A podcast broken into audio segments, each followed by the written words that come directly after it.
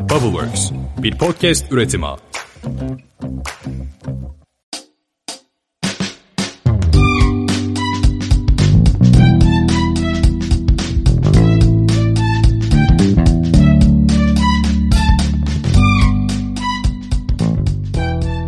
Merhabalar, Podcast Boş İşler'in 35. bölümüne hoş geldiniz. Ben Seha. Ben de Atakan.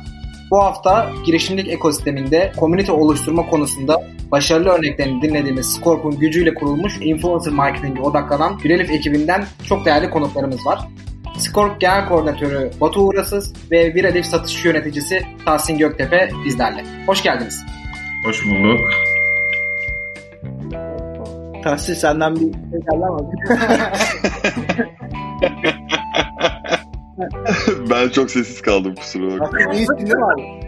Batu nerede girip giremeyeceğini tam kestiremedi herhalde. Çünkü yani birisi senin kulaklıklara elektrik vermiş gibi ses geldi de. Aynen çok acayipti. Sen bir daha bir hoş bulduk dersen oradan devam edelim. Hoş bulduk abi. Selamlar merhaba. Çok teşekkür ederiz katılımınız için. Bu saatte vakit ayırdığınız mesai sonrasında bizim için çok değerli. Çok da keyifli bir bölüm olacağına inanıyoruz. Aslında boş işlerde de birazcık rutinin dışında nedir bizim rutinimiz? Genelde ya girişimcilik üstüne bir haber üstüne konuşuyor oluruz. Yani onu ayrıntılı inceleriz ve bunu anlatırız ya da ekosistemden bir yatırımcı veya direkt girişimciyi ağırlayıp bu geçirmiş olduğu girişimcilik süreçleri yapmakta olduğu iş üstünde konuşuruz ama burada konuşacak olduğumuz biraz daha derya deniz ve birbirinden farklı girişimciliği de içinde barındıran konular var. Tabi burada Viralif ekibi olunca ister istemez influencer marketing üstüne konuşmamak çok ayıp olur. O yüzden ben biraz da heyecanlıyım aslında Seha. Yavaştan konuklarımızı şöyle bir kısaca bir tanıyarak bugüne kadar ne iş yaptılar, şu anda ne yapıyorlar dinleyerek başlamak isteriz. Sizler için de uygunlukla.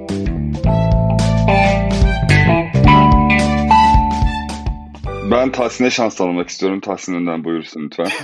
Benim zaten kısa olacak. Şöyle ben Tahsin Göktepe. Daha çok küçüğüm. Daha yaşım kaç olduğunu bilmiyorsunuz. 22 yaşındayım. Hatta 21 yaşındayım diyebilirim. 98'liyim normalde. Üniversiteden bu sene daha yeni mezun oldum. Yaklaşık 2,5 senedir Scorb ekibinin içinde yer alıyorum. Siyaset bilimi okudum üniversitede. Siyaset bilimiyle ilgili bir şeyler yapmaya çalıştım ilk başta. Staj vesaire yaptım araştırma kurumlarında. Daha sonradan işte yani siyaset bilimiyle ilgili bir meslek yani tam olarak yapamayacağımı fark ettim. O dönemde arayışlara girdim. Farklı dijital pazarlama danışmanlık şirketlerinde staj yaptım. Daha sonrasından yolum Scorp'la kesişti. Birçok stajyerin olduğu gibi. Scorp ekibinde daha sonradan Viralif'e dahil oldum. İki buçuk senedir de Viralif'te çalışıyorum diye söyleyebilirim. Süper. Batu daha uzun bir top koşturacak diye düşünüyorum. Hayır olur mu öyle şey? Estağfurullah olur mu öyle şey?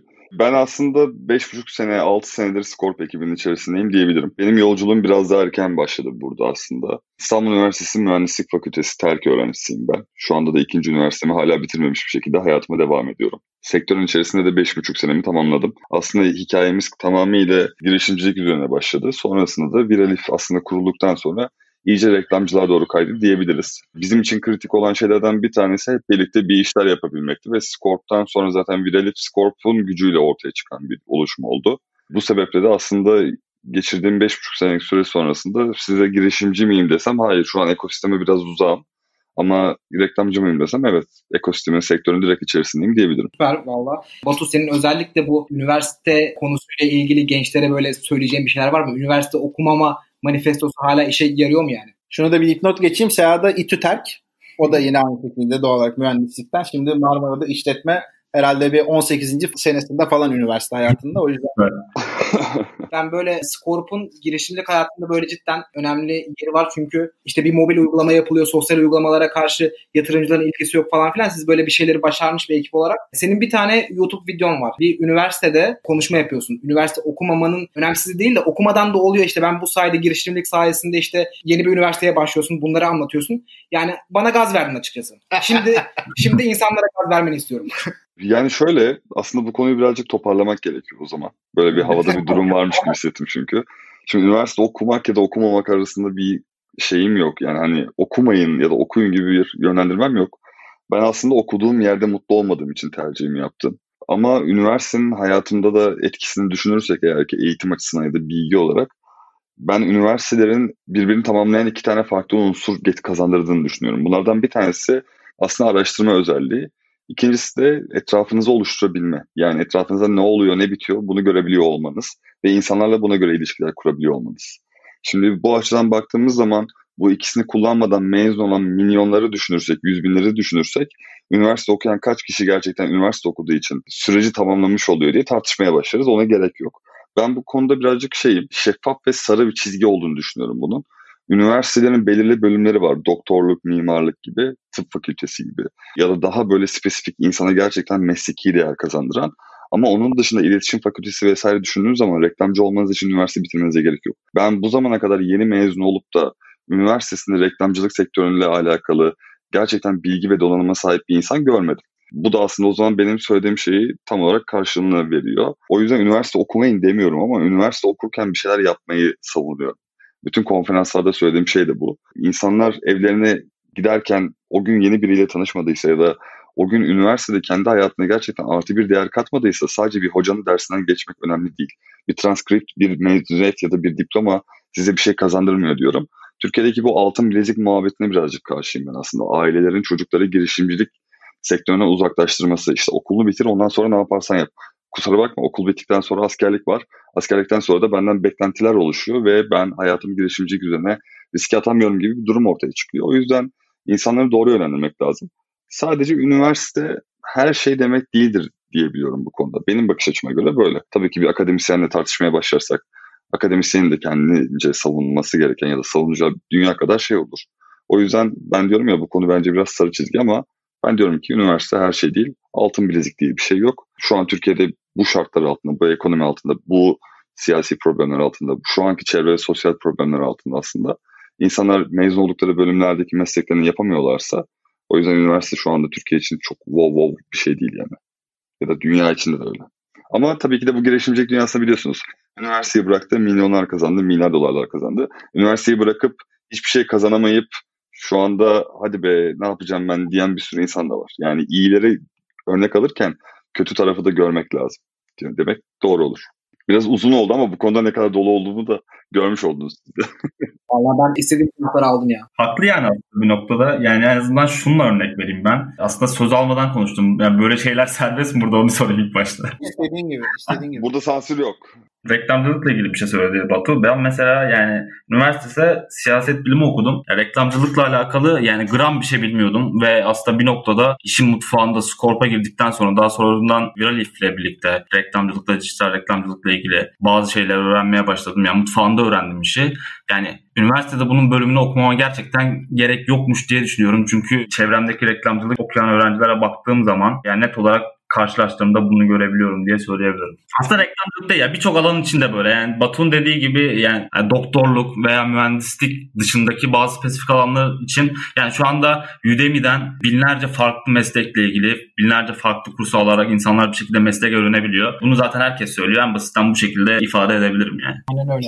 Yani öğrenmeyi öğrenmek ve çevre edinmek için üniversite Aynen. bir yer. Onun dışında kendimizi geliştirmemiz için de harika bir yer olduğunu düşünüyorum ben de. Şimdi de bir işin aslında biraz daha böyle skor tarafına ve Viralif'in doğuş hikayesine gelmek istiyorum. Yani buradaki süreç nasıl gelişti? Son noktaya nasıl gelindi? Bunu biraz anlatabilir misiniz? Yani aslında şöyle biz bundan 5,5 sene önce Scorp'un şimdi fikir babası İzzet ve Sercan. Ben İzzet ve Sercan'la Şubat 2015 ayının 6'sında tanıştım. 7'sinde birlikte çalışmaya başladım. Biz birlikte çalışmaya başladıktan sonra Scorp'tan sonra Viralif gibi bir fikrimiz yoktu aslında. Yolda Viralif bizi buldu diyebiliriz. Bir zamanda Scorp'un içerisinde çok fazla ünlenen ve hakikaten dijital ortamda farklı farklı meslek gruplarına dağılan ya da bu alanda kendini geliştirip ilerlemeyi seçen bir sürü insan oldu. Biz bu insanlar bu kadar popüler olmaya başlayınca ve dünyadaki trendleri görmeye başlayınca aslında influencer marketing üzerine bir yapı kurulduk içeride. Yani Viralif diye bir yapı kuruldu. Bu yapı aslında tamamıyla bizim yaptığımız iş zaten bu değil mi? Hani böyle bir alan var, böyle bir dünya var. Hazır Türkiye'de de bu alanda boşluk var. Neden bunu yapmıyoruz diye ortaya çıkmış bir hikaye. Ama gün sonunda hakikaten kurulma hikayesi tamamen Scorp'un içerisindeki var olan düzenden sonra ortaya çıkmış bir şey. Viralif 3,5 senedir sektörde. 3,5 seneyi de geçti. Bu zaman diliminde aslında markalara tek bir hizmet sağlamak istiyordu. O da Scorp'un zamanında biz markalara bir reklam modeli sunuyorduk. Buna biz native content diyorduk yani doğal içerikle aslında insanları ve markaları birleştirdiğimiz bir reklam gelir modeliydi bu bizim için de. Sonrasında influencer marketing dediğimiz şeyle aslında Viralif'le birlikte dijitalde bu iş devam etti ve son 1-2 senedir zaten farkındasınız da Türkiye'de de çok popüler bir iş. Ama influencer marketing tabii ki de hani bugün ortaya çıkmış bir şey değil. Sonuçta insanlar 80'ler döneminden beri, 60'lar döneminden beri ya da tarihten beri birbirlerini etkiliyorlar. Influence kelimesi zaten etkilemek anlamına gelen bir kelime ya. Yani bundan önce işte fotoğrafçılar vardı, gazeteciler vardı, köşe yazarları vardı, sanatçılar etkiliyordu, siyasiler etkiliyordu, başka şeyler etkiliyordu, başka insanlar etkiliyordu. Influencerlar da bu tür bir yeni grup aslında. Yani dijital ortamla birlikte ortaya çıkan bir grup. Bunun ilk örneklerini biz Twitter'da görmeye başladık. Hatta o dönemden hemen sonra bir Vine serüveni geldi ki Scorp'un kuruluş hikayesi birazcık Vine'dan sonradır. Ekşi Sözlük yazarlarını düşündüğümüzde Türkiye üzerinde konuşacak olursak onların bir influence gücü var. Yani etkileme gücü var. İşte biz bu insanların hepsine, bu toplulukların hepsine influencer diyoruz. Bu arada şöyle bir şey var. Benim aslında soracak olduğum sorulardan birisiydi. Bu influencer marketing aslında çok konuşulan bir şey ama benim en azından kendi adıma bu konuda aklımda oturmayan noktalar vardı. Sen bunu genel yapısıyla açıklamış oldun. Şimdi benim sormak istediğim şey aslında bu programı da şu anda yapıyor olmamızın birazcık da sebebi işte Batu LinkedIn'de bir paylaşımı olmuştu. E, yeni bir yapıya geçiyoruz diye bir açıklaması vardı ve işte diyordu ki merak edenlere de hani anlatmak isteriz diye ben de tabii hemen altına atladım. Abi biz boş işler olarak bunu merak ediyoruz ve dinlemek dinlettirmek isteriz diye. O da sağ olsun işte kırmadılar geldiler. Burada şu anda makro influencerlar var, mikrolar var. Bir de nano influencerlar var. Ben ilk defa sizden duydum bu arada. Bu şeyin nano kısmını. Bu benim de biraz şeyim olabilir, eksikliğim olabilir. Şu anda Viradif'in gelecek planları arasında nasıl bir yol izlemek var? Ve bu kavramları birazcık açabilirsem çok faydalı olur. Yani birazcık şirket tanıtımından ya da reklamından ziyade aslında dünyadan bahsedersek eğer hı hı. makro, mikro, medium, nano, mega dediğimiz isimler var bizim. Bu mega dediğimiz influencerlar genelde artık toplum tarafında milyonlarca kişi tarafından takip edilen isimler oluyor. Sanatçılar da bunlara dahil. Her ne kadar onlar işte ben artistim, influencer değilim dese de dijital platformdaki davranışları ya da şu anda seyrettikleri durum aslında onu göstermiyor. Arka tarafta makro dediğimiz çok büyük isimler var. Medium dediğimiz biraz daha böyle toplumda hani her kategorinin bu arada farklıdır.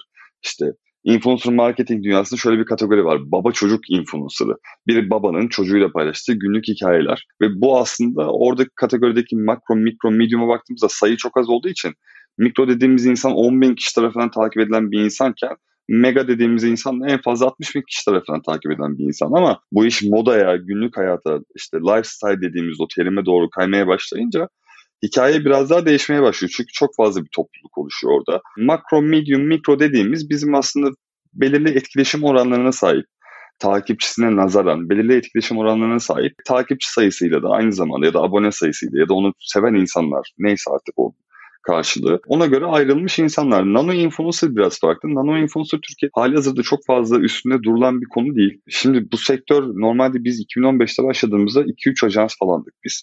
Şu anda sanırım Türkiye'de 150-200 tane ajans var. Ajanstan ayrılan, istifa eden, kovulan herkes influencer işi yapıyor şu anda. Çünkü insanlar kolay zannediyorlar ve bunu şişirilmiş bir balon haline getiriyorlar. Halbuki altında yatan çok fazla teknik hikayesi var. Ama maalesef ki bunu her markaya ya da herkese anlatamıyorsunuz. Yani önünüze gelen tabii ki de talep oluşturup işte LinkedIn'e yazıyorsun. Biri sana yazıyor. Sen markaya yazıyorsun. Sen ajansa yazıyorsun. Gidiyorsun toplantı yapıyorsun ama sonuçta Türkiye'deki herkese ulaşmamış da olabilirsin.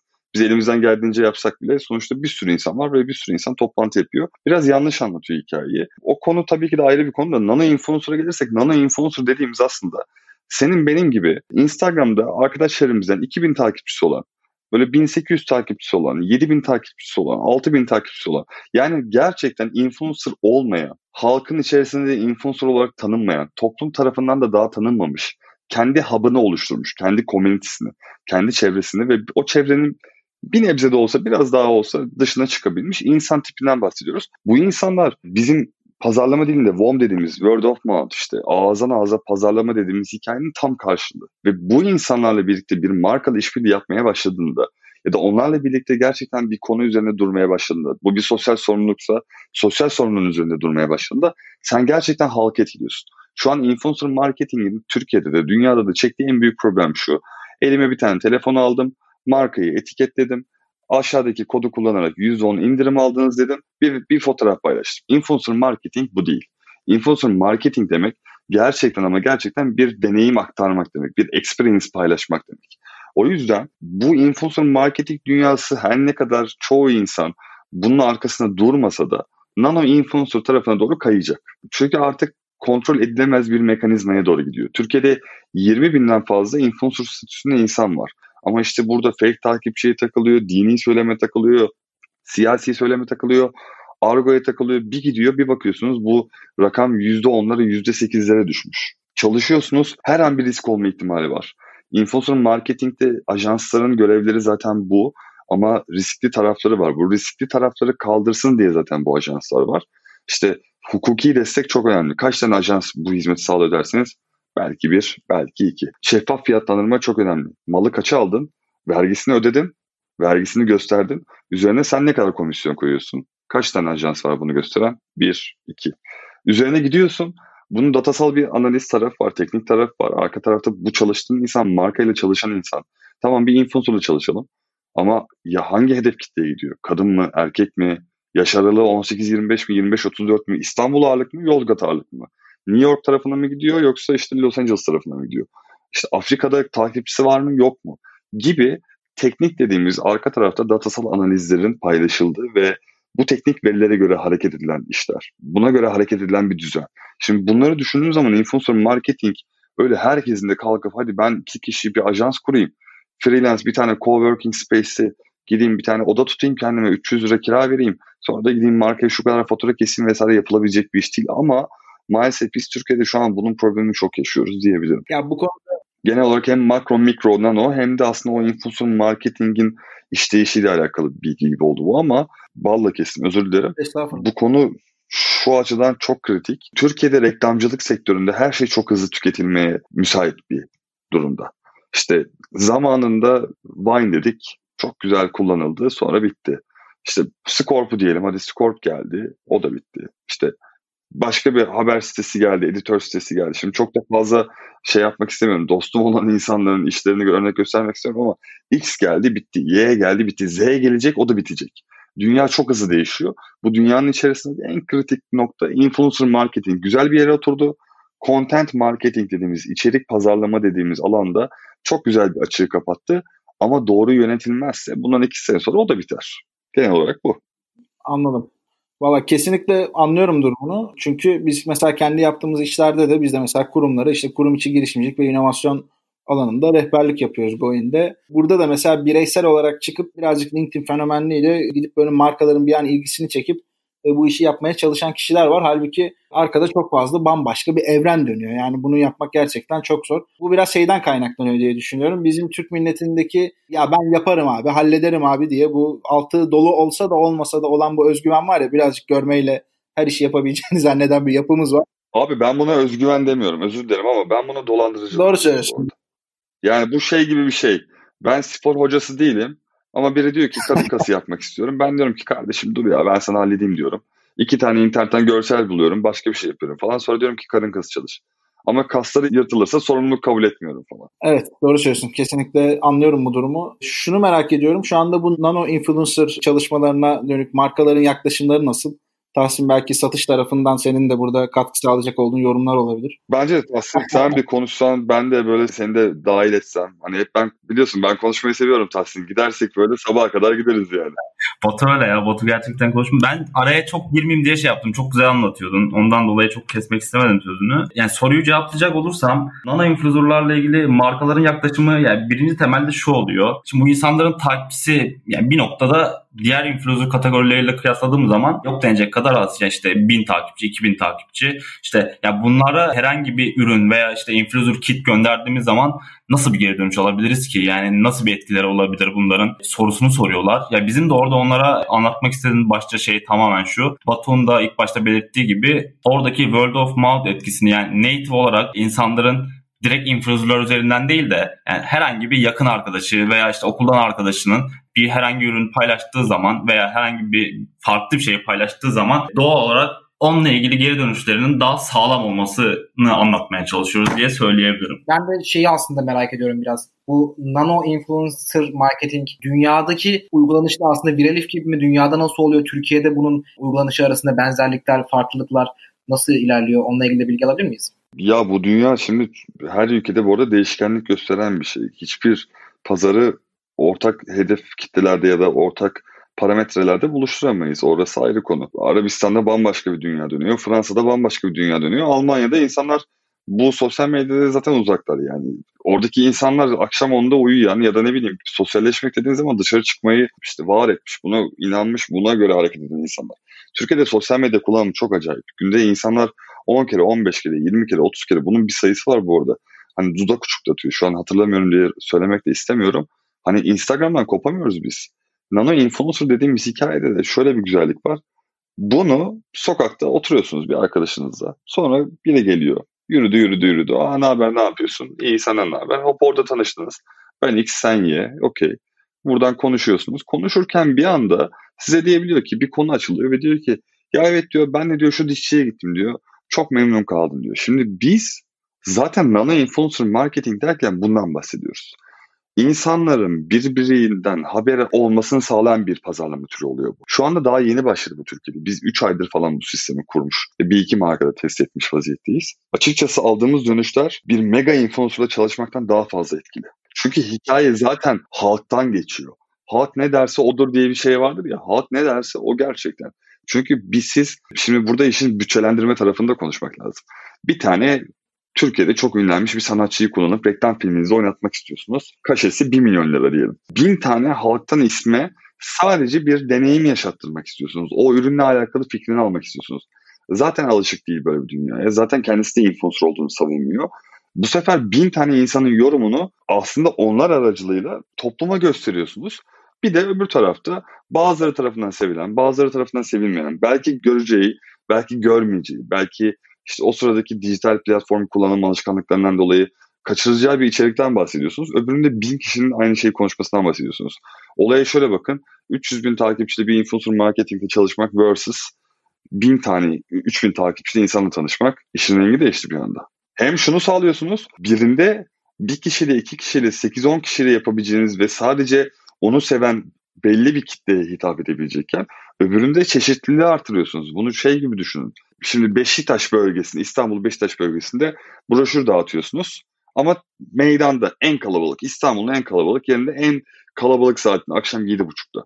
Bir buradaki çekici, o zincirli kuyu metrobüsü düşünün kalabalıkın akşam 7.30'da. O kalabalığın içinde broşür dağıtmaya çalışıyorsunuz. Kaç kişi broşür alacak, görecek vesaire falan tartışılır bir konu. Ama ben diyorum ki size ben sakin olan bütün metrobüs duraklarının hepsinde bu broşürleri dağıtayım. Ama insanlara parti parti dağıtarak doğru hedef kitleye doğru zamanda doğru şekilde broşürümü teslim edeyim diyorum. Yere atılmasın o broşürler diyorum aslında. Söylemeye çalıştığım şey bu. Bir nebze bu yani. Anladım. Peki abi sen bunu anlatınca aklımda şöyle bir zorluk oluştu. Acaba zorluk mudur diye bir soru oluştu daha doğrusu. Şimdi kişi sayısı olarak çok daha geniş bir kitle oluşmuş oluyor ya. Yes. Burada bu viralif olarak kişilere nasıl ulaşıyorsunuz? Nasıl buluyorsunuz? İşte nasıl ikna ediyorsunuz? Bir güven problemi oluyor mu? Zor. Kampanyalar nasıl yürütülüyor? Sanki iş yükü de sizin için böyle hani artı bir daha doğrusu çarpı 3000 kişiye ulaşma durumu var ya. Sanki iş yükü de oranda artıyormuş gibime geliyor ama. Artıyor. Artıyor. Şöyle biz bunun için bir ekip kurduk aslında içeride ve proje bazlı olarak freelance dışarıdan destek aldığımız arkadaşlarımız da var. İşte part time çalıştığımız arkadaşlarımız da var. Bu iş tabii ki operasyon olarak çok zor. Bir kere iletişim her şeyin başı iletişim, her şeyin sonunda iletişim. Çünkü bütün süreç tamamıyla karşı tarafla aranızda olan şeyle alakalı ve şirket olarak da olamıyorsunuz. Bir birey olarak olmanız lazım. Bizimle çalışan bir arkadaşımızın o sırada iletişimi yürütebiliyor olması lazım. Bu noktada yaşadığımız problemler oldu. Biz bu sistemi ilk başta kurarken ben Instagram hesabım işletme hesabı diye benim hesabımdan yazıyorduk insanlara. Yani çünkü öbür tarafta şirket hesabımız Instagram tarafından engellendi. Bu kadar fazla DM atamazsın. Bu kadar fazla mail yollayamazsın. Gmail'lerimiz kapandı. Bu kadar fazla mail yollayamazsın diye.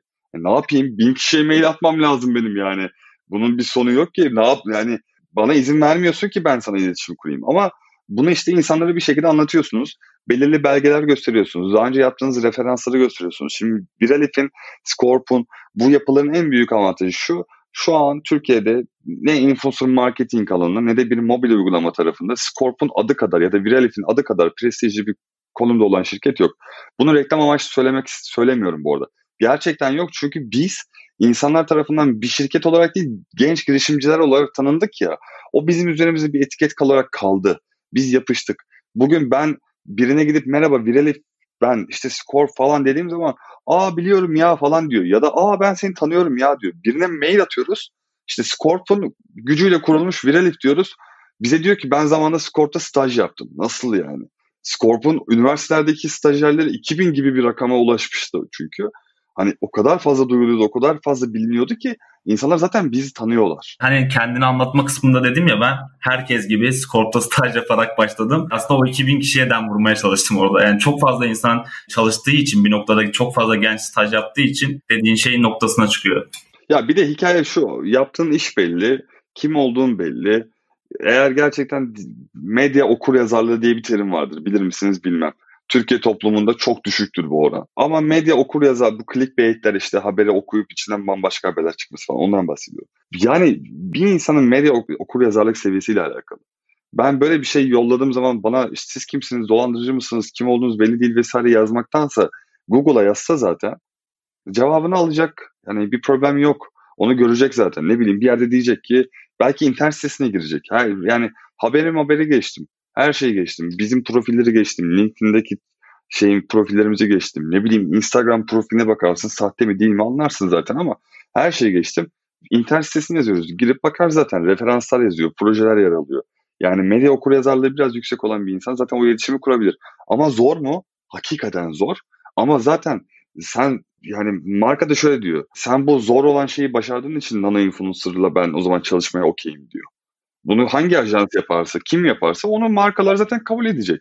Bu iş tamamıyla o zorluğu yapabilmek de. Bu zorluğu yapamazsan zaten büyüyemez. Anladım kesinlikle. Bu arada o 2000 kişinin içerisinde kısa süreli olarak ben de varım. Bir 2017 yazında bir haftalık bir, bir Habitat'daydı sanırım o zaman şey ofis. Ben de bir gelmiştim. Bir hafta 10 gün kadar falan bir çalışma durumu olmuştu ama işte sonradan kendi girişimimiz tarafında çok ani bir hızlanma oldu aslında bir girip çıkmak havası yaradı diyebilirim yani o günler için. İyi olmuş. Aynen böyle bir iş anım vardır yani onu da paylaşmak istedim. Hatta böyle İzzet falan böyle önümden geçiyordu da böyle tanı, bir türlü tanışmalık şey olmamıştı. Fırsat olmadı falan. Batu'yu uzaktan görmüştüm bu arada. Belki de Viral If'in böyle ilk kurulduğu zamanlar gibi miydi neydi tam da emin olamadım. Olabilir olabilir. Habitat'a kurulmuştu Viral If bu arada hakikaten. Yani ama şey gibi bakıyoruz olaya. Yani 2000 kişi diyorum da bu 2000 kişinin Hani hepsini şöyle bir düşünsen biz şu anda mesela bildiğiniz işte bir startupken İK'sı olan işte özel yemek şirketiyle anlaşmış olan ne bileyim bir sürü imkan sağlayan bildiğin kurumsal şirketlerdeki tüm kuralları geçerli olan bir şirket haline geldik. Ama bu startup ruhumuzu o zaman şeyimizi hiçbir zaman bırakmadık. Biz bu işin içerisinde bu bu noktaya gelmemizin zaten sebebi bizim bireysel başarılarımız değil. Biz bu 2000 kişiyle birlikte bu noktaya geldik bu zamana kadar startuplarda, kültürlerde, bu girişimlerde aslında bu kültürü sahiplenen çok az startup olduğu için bu dünya değişkenlik gösterdi. Bugün Tahsin işte diyor ki konuşmanın başında ben 21 yaşındayım falan. Yani çok önemi yok 21 yaşında olduğunu. Ben şuna bakıyorum 21 yaşındayken Tahsin gibi kaç kişi bir şirkete girip staj yapıyor. Gerçekten bir şeyler öğrenmeye çalışıyor. Hikaye orada değişiyor. Biz o 2000 kişiyle tanışıp o 2000 kişiyle çalışma fırsat edindiğimiz için bugün bu noktadayız. Eyvallah abi bu arada. Övdüm. Rica ederim Tahsin'cim. Bir şarap ısmarlarsın artık bunun üzerine. Abi şarap senin. bu arada şey yani gerçekten çok hakikaten değer yaratan noktalara dokunuş yapıyorsun. Bence birazcık da bu girişimci gençler işte o startup ruhundan falan konuşmuşken bir iki tane de girişimcilikle ilgili bu ekosistemin içerisinde bulunmuş insanlar olarak özellikle Batu sen hani Scorp'un ciddi bir sürecini şey yaptın, yaşadın. TikTok'ta çok şey yapılıyor ya, benzetiliyor ya. Bizim buradaki boş işlerde hatırlarsan en başta da söyledim. Şöyle bir şeyimiz var. İnsanlara girişimcilikle ilgili ne gibi dersler çıkarılıyor, ne oluyor, ne bitiyor. Birazcık bunları da anlatmak istiyoruz. Scorp'ta hani yaşanan sorunlar, gözlenmiş olduğunuz şeyler, çözülmesi gerekip de çözülmeyen noktalar Neydi sizce? İddialı bir soru. Ya biz Scorp'ta bir hata yapmadık aslında. Scorp'ta yaptığımız en baba iki tane hata. Biri yurt dışı pazarında büyüyemedik. Bu bir hata sayılır mı bilmiyorum. Amerika'da büyüyemedik. Texas'ta başka bir şey konuşuluyor. LA'de başka bir şey konuşuluyor. Almanya'da büyüyemedik. Almanya'daki Türkler sahiplendi bir anda. Fransa'da büyüyemedik. Hollanda'da büyüyemedik. Sosyal medya kullanımları çok düşük. Hani bu bir hata sayılır mı bilmiyorum. Bunun yani İzzet'in bu arada hani Bununla alakalı bir tane fakat akşamlarından bir tanesinde bir konuşması var. YouTube'da da var mı yok mu bilmiyorum da. Bu bir hata sayılır bilmiyorum ama bizim belki de en azından benim bakış açıma göre hatamız içerikleri modere edememek olabilir. Yani biz Scorp'u ilk kurarken fark, Scorp'un ilk doğuş noktası Van Gogh konuşulsun. İnsanlar ders notları paylaşsın. Siyasi tartışmalar dönsün. Ne bileyim gerçekten dişe tırnağa değer şeyler konuşulsun istiyorduk. Scorp sonra bizim e, kontrol edemediğimiz bir TikTok gibi bir şey oldu Scorp. Yanındakine terlik fırlat falan diye konu başta açıyordu insanlar. Ama Türkiye'de de bu seviliyordu, bu izleniyordu, bu gülünüyordu. O yüzden TikTok bugün ya dünyada da popüler de Türkiye'de de bu kadar popüler olmasının sebebi var. Aranın yani hiç ben bir kere hayatımda TikTok iki kere indirdim. Bazen de iş sebebiyle bakmak zorunda kalıyorum. Hani yani içindeki metrikleri biliyorum, tüm reklam süreçlerini biliyorum, bütün detayları, demografiyi, datayı, her şeyi takip ediyorum. Bunda bir problem yok ama içeri girip bir şey izlemiyorum. Neden izlemiyorum biliyor musunuz? Çünkü yani bilmiyorum ben iki dakika sonra geri zekalı gibi hissetmeye başlıyorum kendimi. Bende yarattığı etki bu. Yani gerçekten bir insanın bir müzik şarkısını, bir şarkıyı alıp playback yapıyor olması ve bunun milyonların izliyor olması, yüz binlerce insanın bunu beğeniyor olması, on binlerce buna yorum atılıyor olmasını ben yani ben anlayamıyorum. Ben o jenerasyonda değilim eyvallah ama ben bunu hiçbir şekilde anlayamıyorum. Ve bana sorarsanız zaten bizim problemimiz bu. Biz bugün hatırlamıyor musunuz? Şimdi çok alakasız bir konuyu anlatacağım ama hani anekdot olsun bununla alakalı. Geçen sene Güney Kore ile Kuzey Kore arasında füze atıldı diye bir fotoğraf çıktı. Bir tane Twitter fenomeni paylaşıyor. İşte ünlü gazetelerden bir tanesi alıp gece bir de ana haber olarak girdi. Kontenti analiz etmeyi bilmiyoruz. Hangi kontenti tüketeceğimizi bilmiyoruz. O yüzden bizim yaptığımız hata da belki de o Türkiye'deki insanların kontent alışkanlıklarını değiştirememek ve bizim o içeriği model edemememizle alakalıydı. Ama yani benim girişimcilere tavsiyem Scorp üzerinden olmuyor genelde. Genelde şunun üzerinden gidiyor. Ben şöyle bakıyorum olaya. Şimdi birincisi girişimcilik demek illa ki bir startup yaratmakla girişimci olunmuyor. Girişimci olmak demek bir kere her gün yeni bir insanla tanışmak demek. Fikrine her dakika, her saniye birini anlatmak demek. Bizim Türkiye'deki en büyük problemimiz bu. Aman fikrim çalınmasın. Sonra o köşedeki dükkanda bar açan kişi kim olursa ve kim parayı kazanmaya başlarsa o köşenin önünden geçerken, o dükkanın önünden geçerken diyoruz ki ulan buraya bar yapmak benim aklıma gelmişti. Hadi ya oraya bar yapmak bir tek senin aklına gelmedi ama biliyor musun? 100 kişinin aklına geldi. Orada o fikri anlatan, o fikri geliştirmeye çalışan, yanına insanlar alıp o fikri büyütmeye çalışan, artık bir, bir adım atmaya başlayan insan girişimci bana sorarsanız. Her gün yeni bir insanla tanışan girişimci bir insan. Ne girişimciler var şu an ekosistem içerisinde. Çok güzel işler yapıyorlar. Arka taraf çok dolu. Ama iki dakika konuşmak istiyorsun, muhabbet etmek istiyorsun, fikrini dinlemek istiyorsun. Yatırımcının karşısına çıksa, sunum yapsa yatırım alması imkansız. Yani girişimcilik aynı zamanda iletişime de dayalı bir iş. O yüzden insanların bu konuda birazcık kendi geliştiriyor olması lazım. Bir de girişimcilik dediğimiz şey de tek başına yapılacak bir şey değil. Bu ortakta olması gereken bir şey. Mesela İzzet ve Sercan'ın ya ben hayatımda onlar kadar güzel ortak çok nadir görmüşümdür. Hani şey vardır ya biri psikolojin çok bozulur, moralin bozulur. Yanındaki arkadaşın da sen sana eşlik ediyorsa eğer kaç abi oradan. Öyle adama ihtiyacın yok. Seni ayağa kaldıracak insana ihtiyacın var. Birazcık ortaklıklarda terslikler de olabilir, tartışmalar da olabilir ama tek başına girişimci olmak falan çok zor. Zaten kimse seni desteklemiyor. Yaşadığımız problemleri siz biliyorsunuz. Biz ilk çıktık hiç kimse bize haber yapmıyordu. Binlerce mail attık gazetelere. Yerli girişimiz şöyleyiz böyleyiz falan diye. Bir gün Zaman Gazetesi yazdı sanırım. İlk gazetemiz oydu. Sonra da Sözcü yazdı diye hatırlıyorum. İki tane farklı cepheden. Çok acayip. Ya Sözcü diye hatırlıyorum. Yalan olmasın şimdi. Ama hani sonra da bütün gazeteler yazmaya başladı. Herkes röportaj yapmak istiyor. Bir üniversiteye konferansa gittik. Ondan sonra bütün üniversiteler çağırmaya başladı falan. Popüler kültürü bırakın abi. Bu popüler kültürlükten vazgeçelim artık yani. Başarılı olduğun zaman zaten etrafında bir sürü arkadaşın oluyor. Bir sürü insan seni desteklemeye başlıyor. Girişimcilikteki en büyük problem o ilk başta ilk başladığın anda kimse tarafından desteklenmiyorken yılmadan devam edebiliyor olmak. İnsanlar şey zannediyor. Bir mobil uygulama yapalım, 1 milyon dolar para yapalım, 1 milyar TL yapalım. İşte Big Games'i görüyor musun? 1.8 milyar dolara satılmış 3 tane oyun var. Ulan biz de mi yapsak falan. Arkadaş içine gir bir bak. Üç tane oyun yapana kadar ne gibi geceler geçirdi o adamlar, ne gibi problemler yaşadı, kaç gece ağladılar, kaç kere uykusuz kaldılar, kaç kere paraları yetecek mi yetmeyecek mi, ay sonu maaşları ödeyebilecek miyiz ödeyemeyecek miyiz diye düşünürler. Bunları hiç kimse sormuyor. Sanki insanlar zannediyor ki kurumsal hayatta 9-6 çalışırken startupta geliyorsun öyle 12'de uyanıyorsun 11'de gidiyorsun avokadolu tost diyorsun 12'de ondan sonra işine geçiyorsun 3'te ayrılıyorsun zannediyorlar. Yok öyle bir dünya.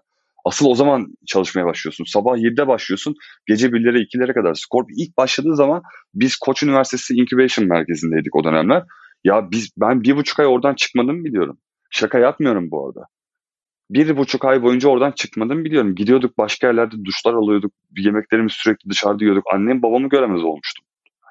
Girişimcilik böyle bir şey. Kan ter gözyaşı yani bu kadar basit. Tırnakların kanayana kadar çalışmıyorsan girişimci değilsin. Batu var ya o kadar böyle su gibi akıp gidiyor ki yani bölmek de istemiyorum, şey yapmak istemiyorum. Tam böyle bam telimiz olan noktalara dokunuyorsun. Gerçekten dinlerken de çok mutlu oluyorum. Çünkü farkındaysan hani programın şeyin kanalının ismi de Boş işler. Bunun aslında gelmiş olduğu temel de burada. Yani biz de Seher işte çekirdekte o bir şeyler yapmaya çalıştığımız dönem tabii başka arkadaşlarımız da vardı yanımızda da. Hep bize şey diyorlardı. Ya oğlum zaten işte iyi okullarda orada burada okuyorsunuz. Gidin işinizi yapın. Ne gerek var bu işlere? Boşa aksiyona giriyorsunuz. Veya yapın yine yapın da işte okulu bitirdikten sonra yapın. Sanki böyle ara sıra gitar çalacağız diyormuşuz gibi garip garip yaklaşımlar. Biz de mesela o yüzden buna bir nazire olsun diye mesela boş işler diyerek bu yola çıktık. Tam da hedefimiz aslında senin söylemiş olduğun gibi bu, bu güzel, bu değerli yorumları insanlara duyurabilmekti. O yüzden tam da yerinde çok güzel şeyler söylüyorsun. Estağfurullah olur mu şey ya? Ben Jeff Bezos değilim ya. Benim söylediğim hani soran olursa benim yaptığım bir başarı var mıdır? Ben kendimi başarılı görmüyorum. Kendimi başarılı görürsem zaten bir adım ileriye gidemem. Bir sıfırdan büyüktür ama ikiyi görmezsen, ikiyi hedeflemezsen bir de kaldığımız sürece problem yok. Ama hani şöyle bakıyorum olaya. En azından bu zorlukları yaşayan biri olarak söyleyebilirim. Ben bu 5-5,5 senelik süre içerisinde bir sürü arkadaşımla bir sürü problem yaşadım. Benden daha fazla çalışan milyonlar, binlerce insan gördüm, yüzlerce insan gördüm. Benden daha başarılı bir sürü startup gördüm. Bizden daha başarılı ekipler gördüm. Daha başarısız gördüm. Bir şey yapmaya çalışan gördüm. Gördüm yani bir şeyler gördüm ben de. Ama benim gördüğüm kadarıyla ben söylüyorum. Girişimciliği insanlar işte herhangi bir kolektif gibi böyle alanda gidip orada böyle işte dolgu topuk giyip gezmek zannediyorlar. Oraya gidip böyle güzel güzel konuşmalara katılmak zannediyorlar. Ne bileyim oradaki network'le sohbet etmeyi sabahtan akşama kadar ya abi bitcoin demeyi zannediyorlar. Böyle bir şey değil abi girişimcilik. Abi girişimcilik eskiden neymiş? Millet garajdan çıkmış garajdan. Kapısız evlerden çıkmış. Ya bizim skor zamanında kapısız evimiz vardı bir tane şey Bahçeköy'de. Ben çok kalamadım da bizim asıl yazılım ekibi orada aylarca, yıllarca yani vaktini orada geçirdi. Yani girişimcilik dediğimiz şey abi şu anda Türkiye'de o kadar çok olanak var, bu kadar çok olanak var, bu kadar çok imkan var, bu kadar çok yatırımcı oldu, bu kadar çok mentor oldu, bu kadar çok firmalar girişimcilik ofisleri açıyorlar. Ya bir banka şu anda girişimcilere hibe destek programı açıyor falan. Yoktu bizim zamanımızda böyle şeyler. Bizden 10 sene önceki hiç yoktu. Düşünsenize yemek sepetini Nevzat abiler kurmuş 90'lı yıllarda. Hiçbir şey yok ortada. Hiçbir şey. Girişimcilik asıl o. Bugünkü girişimcilik imkanlarıyla, bugünkü imkanlarla girişimciyim diye ortada gezen bir sürü insan var. Girişimcilik böyle çalışmadan vesaire olmuyor gibi bakıyorum ben. Ha başarısız olur musun? Olursun. Ama dizin yaralanmadan, yere düşmeden de ayağa kalkmayı da öğrenemiyorsun. İşte bu da ayrı bir gerçek. Ben biraz yükseldim bu arada kusura bakmayın. Bu konuya karşı şeyim böyle. LinkedIn'den mail geliyor abi. Benim bir fikrim var. İşte şöyle yapmak istiyorum. Milyonlar kazanmak istiyorum diyor genç bir arkadaş. Diyorum ki süper. Helal olsun sana. Nedir fikrin diyorum. Anlatamam diyor. E niye bana yazdın abi o zaman? Ne istiyorsun benden yani? Ya ben çalacaksam o zaman ben değil başkası da çalacak. Sen fikrini anlatmazsan büyütemezsin ki. Yani şey gibi düşün. Cebinde para yok. Girişim yapıyorsun. Yani yazılım değilse bu iş. Sen yazılımcı değilsen bir fikri varsa ortada. Bir kere yazılımcı bulman lazım. Birilerine anlatman lazım. Fikrine ortak olacak insanlar olması lazım. Hayallerine arkadaşlık edecek, dostluk edecek, evlenecek, seninle evlenecek bir insana ihtiyacın var. Birkaç insana ihtiyacım var. Şimdi böyle girişimciliği biz aslında bu boş işlerde de biraz bunu da anlatmaya çalışıyoruz. Yani işin zorluklarını anlatmadığınız zaman bunları bilmeyip de bu işe girişen insanlara da aslında büyük bir haksızlık yapmış oluyoruz bu olayı öve Çünkü bu iş gerçekten zorluğunu söylemek gerekiyor. Çünkü söylemeyince ya intiharlar olabiliyor. Yani çok böyle işin sonu kötüye gidebiliyor. Bunu insanlara gerçekten bir şekilde anlatmak gerekiyor. Burası bir pembe dünya değil. Burada işler işte gazetelerde gördüğümüz haberlere çıkan exit haberleri gibi gitmiyor her zaman. Tabii ki de. Ya ama bu arada şey değil hani bu kadar konuşuyoruz vesaire de hani dünyanın en zor işi girişimcilik değil. Her meslek grubunun kendine göre bir boyacıya sorun. Bir, bir daireyi boyamanın, dairenin içini boyamanın ne kadar zor diye ya da dış cepheyi boyamak diye. O size anlatsın mesleğini. Yine ağzımıza açık dinleriz yani büyük ihtimalle. Her mesleğini herkesin kendine göre zorlukları var ama benim söylemeye çalıştığım şey bir filmde geçiyordu sanırım. Şey, ben de çok seviyorum ya da bir filmde geçmiyor. Ben bunu bir ara salladım çok tuttu. ya bir filmde geçiyor diye hatırlıyorum da komşunun çimeni her zaman daha yeşildir tarzı bir şey diyorlardı diye hatırlıyorum. Ya komşunun çimi her zaman daha yeşil abi. Sen o bahçeye girmediğin sürece, o bahçeyle sana uğraşmadığın sürece her zaman orası sana daha güzel, daha keyifli, daha zahmetsiz geliyor. Kendi uğraştığın şey daha zor geliyor. Ben şey diyorum, dünyanın en zor mesleği bana sorarsanız Türkiye'de, İstanbul'da taksicilik. Yani o yüzlerce insanla konuşuyorsun, sürekli iletişim halinde olman lazım, sürekli memnun etmen lazım. Ya o daha zor. falan filan. Uzay gider bu konu yani. Bu konu girişimcilere tavsiyemiz abi vazgeçmeyin, devam edin, paylaşın fikirlerimizi. Yani biz birbirimizi destekleyerek büyüyeceğiz. Bu dünya birbirini destekleyerek büyüyecek. Biz de zamanında birileri elimizden tuttu. Belki biz de birilerinin elinden tutma şansı yakalarız. Belki bizim elimizden tekrar başkaları tutar. Belki hep beraber el ele veririz bir şey yaparız ama girişimcilik bu zaten. Birbirimizi desteklememiz lazım. Herkes birbirine fikrini anlatsın. Herkes bir çok fikrin çalınsın diye şey yapıyorsa adımını aslında şirketini kursun. Ondan sonra anlatsın. Ama yapacak bir şey yok. İşte şeyi bilmiyor musunuz? Periskop hikayesini bilmiyor musunuz? O dönem işte Twitter yatırım yapıyor, satın alıyor. Bir gün önce 18 milyon dolar yatırım var ortada başka bir startupta. Büyük balık küçük balığı yiyor. Buna yapabilecek bir şey yok. Ben şimdi bugün bir iş kurarım. Yarın 100 bin kullanıcısı olur. Sonra Facebook gelir Türkiye'ye bir anda tak der. Der ki ben Facebook olarak bu işi yapacağım. Bir anda ne olduğunu şaşırırsın. Ona yapacak bir şey yok. Bu her zaman risk olarak var. Aynen. Vallahi konu cidden çok iyi. Ben böyle biraz da şeye doğru dönmek istiyorum. Bu girişimcilikle ilgili söyleyeceğiniz başka bir şey var mı? Bence süper gidiyor da. Benim yok abi. Ben giderse giderim daha ya. Boş verin. Ya bir de ben girişimcilik konusunda dediğim gibi çok böyle konuşmayı da sevmiyorum. Sektörden de çok inanılmaz içinde değilim artık. Ama hani ya Ömer abiler falan sonatlar monatlar vardı bizim sonat kaymazda. Onlar yeni nesil kafası diye bir şey yapıyorlar Ömer abiyle. Yani müthiş. Bir girişimcinin kesinlikle izlemesi gereken, okuması gereken şeyler. Yani iki tane insanın bir tane Ömer abi gibi bir baba karakteri varken bir de Sonat gibi genç bir karakterin birleşiminden çıkan bir hikaye mesela o da. İnanılmaz. Girişimcilikle alakalı her şeyi anlatıyorlar. Zaten benim burada söylediğim şeyleri kat ve katına onlar söylüyorlar. Bu tarz şeyleri izleyip okumak, bu tarz insanlardan fikir almak zaten hepimizi ortak noktaya, aynı noktaya getirecektir diye düşünüyorum. Kesinlikle çok fazla kaynak var zaten artık öğrenebileceğimiz birçok şeyi. Komünite oluşturma olayı zaten çok popülerdi. Şu anda da çok popüler. Ya bununla ilgili böyle gerçek hikayeleri biraz da böyle işte Scorp'la birlikte tanıdık, Hu ile birlikte tanıdık. Üniversitelere gitmek, elde uygulama olmadan gitmek falan.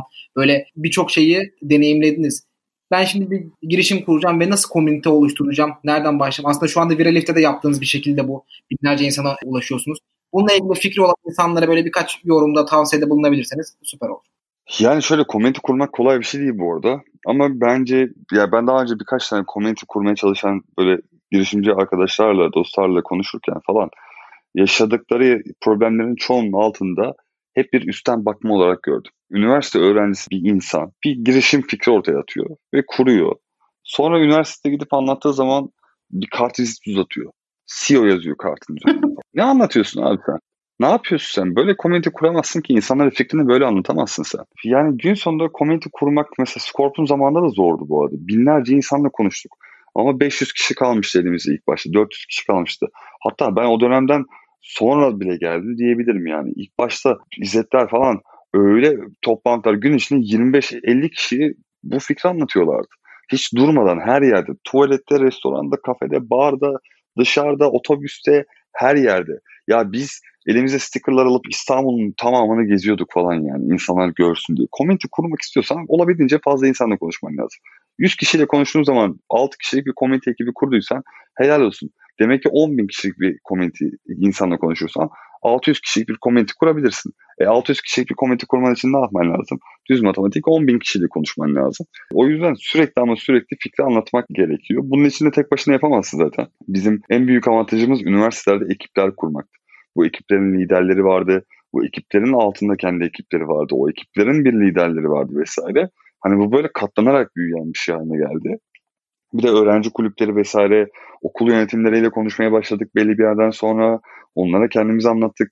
İletişimimiz ya çok kuvvetliydi ya da biz anlattığımız fikir insanların dikkatini çekiyordu. Tabii ki de fikir her zaman insanların dikkatini çeken fikir oldu ama komünite kurarken herkes anlattık. Hayır diyen bir sürü insan da oldu. Ama evet diyen de oldu. Sadece tek kritik olan şey insanlar hemen bir şeyler olsun istiyorlar. Bir tuğlayı üst üste koymaya aciz olan insanların bir ev yapma hayali olmasın zaten.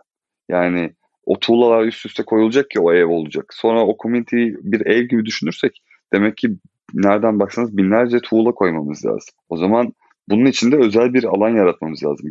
Tek bir kişinin bir yazılım yapacak, bir iş modeli çıkaracak, hem yatırımı arayacak, hem gelir kalemi yaratacak, hem böyle bir community kuracak vesaire falan çok zor.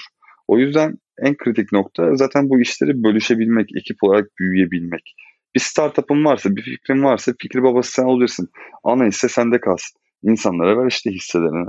İnsanlar da senin hayallerine ortak olsun. Peki bir şey sorabilir miyim? Çok sende abi. Moderatör rolüne bürünüyorum şu an burada. Girişimlerle ilgili soracağım. Bir para kazanmak diye bir şey var ya yani. Yani bu girişim yani herhangi bir girişim yapar, yaparken yani bir girişime başlarken para kazanmak bu olayın neresinde mesela? ilk başta çok para kazanacağım diye mi başlarsın yoksa ne bileyim farklı şeyler ön plandadır. Daha sonrasından ben para kazanmaya bakarım mı? Bunu şeyden soruyorum.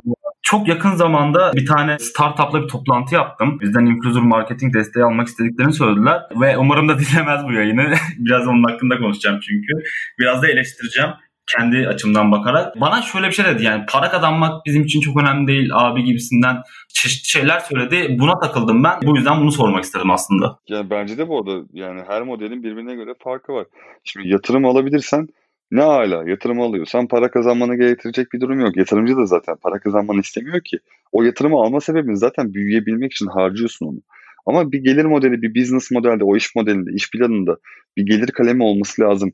Bunu bir sene sonra devreye sokarsın, 6 ay sonra devreye sokarsın. Sonuçta şey gibi bakın, WhatsApp'ta reklam yok şu anda değil mi? Türkiye'de yok benim bildiğim kadarıyla. Bundan bir sene sonra WhatsApp ücretsiz ama bir sene sonra reklam modeli geldiği zaman ne olacak?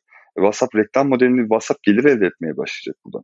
Datasal vesaire kısmını geçtim. Bundan gelir elde etmeye başlayacak. E ne olacak? Reklam gelirinden gelir elde etmeye başlayan bir şirket. Instagram, e, reklam yoktu Instagram'da. Kaç yıl sonra açtı? Yani her startup reklam modelini, gelir modelini, reklam modeli yanlıştı. Gelir modelini sonradan kurabilir. Sonradan devreye sokabilir. Burada işte e-ticarette şu anda market alışverişi konumunda olan yerleri düşün. Dünya kadar insanlara promosyon verdiler. Hepsinin bir sebebi vardı. Yani insanları zaten buna bağımlı hale getirmek istiyorlardı. İnsanlara bunu alıştırmak istiyorlardı. Ve başardılar. Şu an Türkiye'de bir buçuk iki senedir herkes ama herkes kullanıyor. Yani benim 64 yaşında babam 54 yaşında annem bile kullanıyor bunu. Hani o yüzden gün sonunda baktığınız zaman hikaye şeye dönüyor. Gelir modeli her zaman devreye sokabilir. Burada kritik olan soru bence şu. Para kazanmak bizim için önemli değil de o kısım değil de biz para kazanacağımız noktayı biliyoruz diyebilmek önemli bence. Yani para kazanabileceğin bir nokta varsa ve bu kafanda belliyse, bu kalemi oluşturduysan ve iş planın buna göre ise problem yok. Ama öbür türlü yatırım harcarsın, yatırım biter, bitirirsin. Dünyada örnekleri var. Milyonlarca, milyarlarca evet. dolarları çöp etmişler. Gelir kalemi yaratamamışlar. Ama oluyor böyle şeyler. Vine öyle. Vine'ın en büyük batma sebeplerinden biridir bu arada. Gelir modeli yaratamadı adamlar kendine yani. Zaten şey Vine'de biraz önce şey örneği vermiştin ya Batu. İşte çıkmadan önce Twitter tarafından satın alınıyor ama Şimdi Twitter'ın kapatma sebebi dediğin gibi yani içeride para kazanan meşhurlar çıkmaya başladı. Aslında biraz spor hikayesine benziyor yani. Çok fazla influencer çıkardı ama kendi sistem olarak para kazanamadığı için kapatmak zorunda kaldılar. Aslında dediğin gibi baştan bir gelir modelinin belirlenmesi bu konularda çok önemli. Tabii ki, tabii ki, tabii ki. Bu arada bir de şey modeli de var ya Tahsin. Hani bu R modeli denilen bu acquisition, işte activation, neydi retention, referral ve revenue orada mesela en sonda ya ilk önce bir müşteriyi edinip ondan sonra onu hakikaten orada bir e, aktive edip sonrasında tekrar gelmesini sağlayıp sonrasında da sana yeni müşteriler getirmesini sağlayan iş modelleri de var. Gelir bunun sonunda geliyor. Bir de ufak yavaştan da sona doğru yaklaşırken ufak bir eklenti de yapmak istiyorum girişimcilerle ilgili. En büyük problemlerden bir tanesi bu arada bunu Seha ben de yaptık. Probleme odaklanmadan abi aklımda bir fikir var manyak bir şey patlayacak gidecek falan filan. Şu kadar kişiyle konuştum millet çok heyecanlandı diyerek Halbuki onlardan hiçbir şey almamışsın. Ne para almışsın. E-mail adresini bile almamışsın belki de. Ama onların sözüyle gaza gelip harekete geçiyorsun.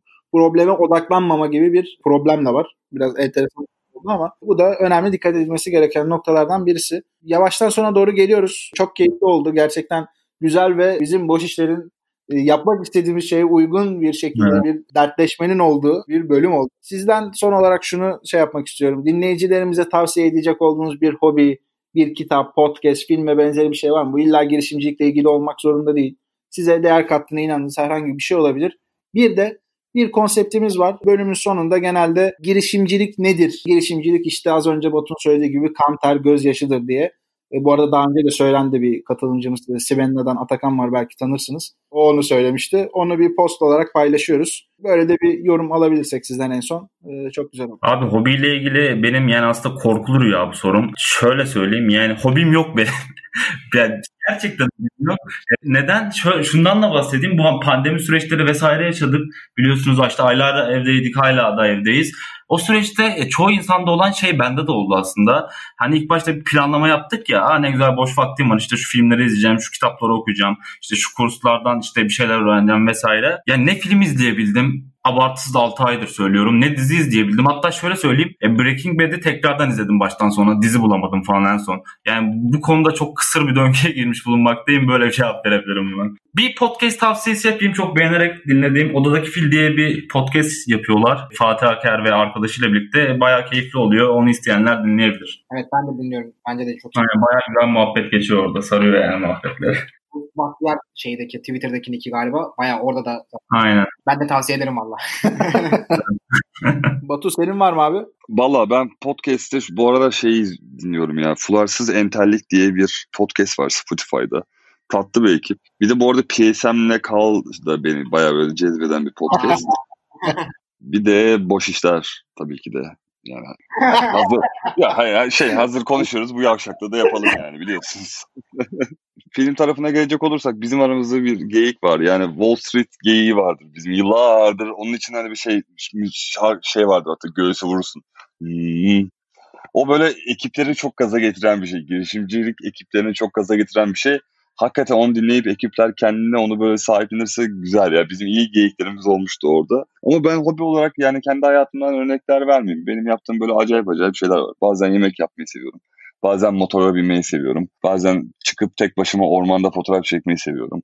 Yani var yani herkesin kendine göre yüzlerce hobisi var ama sanırım son dönemdeki en büyük hobim ormanlık yollarda motosiklet kullanmak olabilir. Biraz bu ara bu sakinliğe ve huzura, oradaki enerjiyi atmaya ihtiyacım varmış gibi hissettiğim için. Pandemi sürecinde de benim şeyim oldu bu yani böyle bir alışkanlığım haline gelmeye başladı. Bir de suyun altında düşünmek gibi alakasız bir hobim var. Gidiyorum abi havuzda yüzme spor yapacağım falan diye kaydoldum. Gidiyorum havuzda. Yarım saat suyun altına girip girip çıkıyorum. Suyun altında düşünüyorum falan. Hayatımla alakalı şeyler düşünüyorum falan. Keyifli oluyor yani. Herkesin de kendi deli olduğu noktalar var herhalde. Öyle bakalım oluyor. Ne güzel bu deliliklere herkesin ihtiyacı var. Sadece tek bir ricam olacak. Kendine dikkat et. şey, yaşamak. Hayır canım yok hayır olur mu öyle şey? Hayır hayır. Ya işte diyorum ya hani şey ya tatlı kalalım, tatlı konuşalım, tatlı yiyelim, tatlı sohbetlerimiz olsun. Burada bir şey hikayesi çok önemli. Her şeyin başında huzur çok kritik ya. Yani girişimci olup huzursuzsan boş ver abi huzur olsun gerisi yalan yani. Doğru söylüyorsun kesinlikle katılıyorum. Son olarak girişimcilik nedir ve verecek olduğum cevap varsa da onu alırsak sevinirim. Yani bir kanter gözyaşı dedim aslında ama onu başka biri söylediyse bence girişimcilik girişkenliktir. Girişken olabilmektir girişimcilik. Çok nettir yani. Girişken bir insan değilsen, aktif bir insan değilsen girişimci olamaz. Yani bunu bir post olarak paylaşacaksan da girişken olabilmektir falan diye paylaşın. Bari insanlar ne kadar anlar bilmiyorum. Bu post yayını dinlemeden de çoğu insan bunu anlayamayacak. Sonra arkamdan diyecekler ne demiş lan bu falan diye. Desinler onların canı sağ olsun. Hiç sıkıntı değil. Zaten belki iyi olur. Bölümü dinlemeye Ha şey mi? Call to action yaratır. Clickbait. güzel güzel. Teşekkür ederiz. Sağ olun valla. Ben çok konuştum. Kusura bakmayın. Eyvallah. Senin olayın Zaten Tahsin söylemişti. Batu akar gider demişti. evet abi ben bu arada ya herkes gibi yani daha skorba falan girmeden üniversitede de dinlemiştim. Ondan sonra birlikte gittik konuşma yaptığı yerlere falan. Ya adam akıyor yani. Ver elinde sahneyi 3 saat konuşsun öyle söyleyeyim sana. Kesinlikle katılıyorum. Biz çok teşekkür ederiz. Bizim için çok keyifli bir program oldu. Biz çok teşekkür ederiz. Hatta bunu zaman zaman da böyle yapıp hem ekosistem üstüne biraz böyle işte böyle içini dökme şeklinde gayet keyifli yapabiliriz. Abi ilk seanstan ücret almıyoruz ikinci seanstan ya anlaşırız bu şekilde ne yapalım? Aynen anlaştık anlaştık şaka bir yana. Var ya öyle insanlar girişimci sektöründe olup bir de konuşmaları para isteyen insanlar. Helal olsun onlara. Koca yürekler. Ay işte herkes yolunu buluyor bir şekilde. Aynen, aynen. Teşekkürler tekrardan eyvallah. Sağ olun. Aynı şekilde bir podcast dinleyicisi olarak da böyle çok keyif aldım. Host olarak da çok keyif aldım. Tekrardan teşekkür ederiz. Kapanışa geçiyorum müsaadenizle. Podcast Boşler'in 35. bölümünü dinlediniz. Bizi dinlediğiniz için çok teşekkür ederiz. Boş İşler Medya'nın diğer podcastleri Pandora'nın Kutusu, Bir Çift Üzüm ve Bir Milenyumlu'yu da dinleyebilirsiniz. Bizlere de Apple Podcast'ten yorumda bulunabilirsiniz diyerek reklamımızı da yapalım. Çok teşekkürler. Haftaya görüşmek üzere. Ağzınıza sağlık. Görüşmek üzere.